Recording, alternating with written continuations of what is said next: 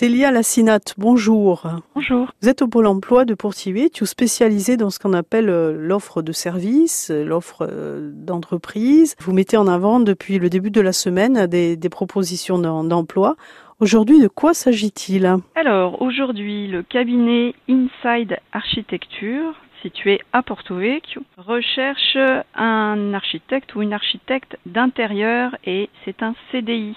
Euh, le poste est à pourvoir pour euh, juillet ou août pour être opérationnel en septembre. Maîtrise si possible des logiciels AutoCAD, SketchUp, Photoshop et du pack office. Oui, ça c'est indispensable. C'est Préférable. c'est préférable, d'accord. Alors le candidat ou la candidate euh, sera amené à réaliser aussi du suivi de chantier. Il y a une expérience d'un an qui est exigée, ce qui n'est pas énorme. Après, si la personne a fait des études précisément dans ce domaine, peut-être qu'on peut, euh, voilà revoir le niveau d'exigence au niveau de l'expérience. Oui, ça peut être euh, une équivalence. C'est ça. L'employeur demande quand même un bac plus 2 minimum en architecture d'intérieur ou euh, BTS ou dans le bâtiment et les profils d'architectes du bâtiment euh, qui souhaitent se reconvertir dans, dans l'arch- l'architecture d'intérieur seront bienvenus. Alors, si vous correspondez à ce, profil et si ça vous intéresse, si l'offre vous intéresse, vous pouvez euh, bien sûr aller sur notre site euh, rubrique euh, emploi d'RCFM.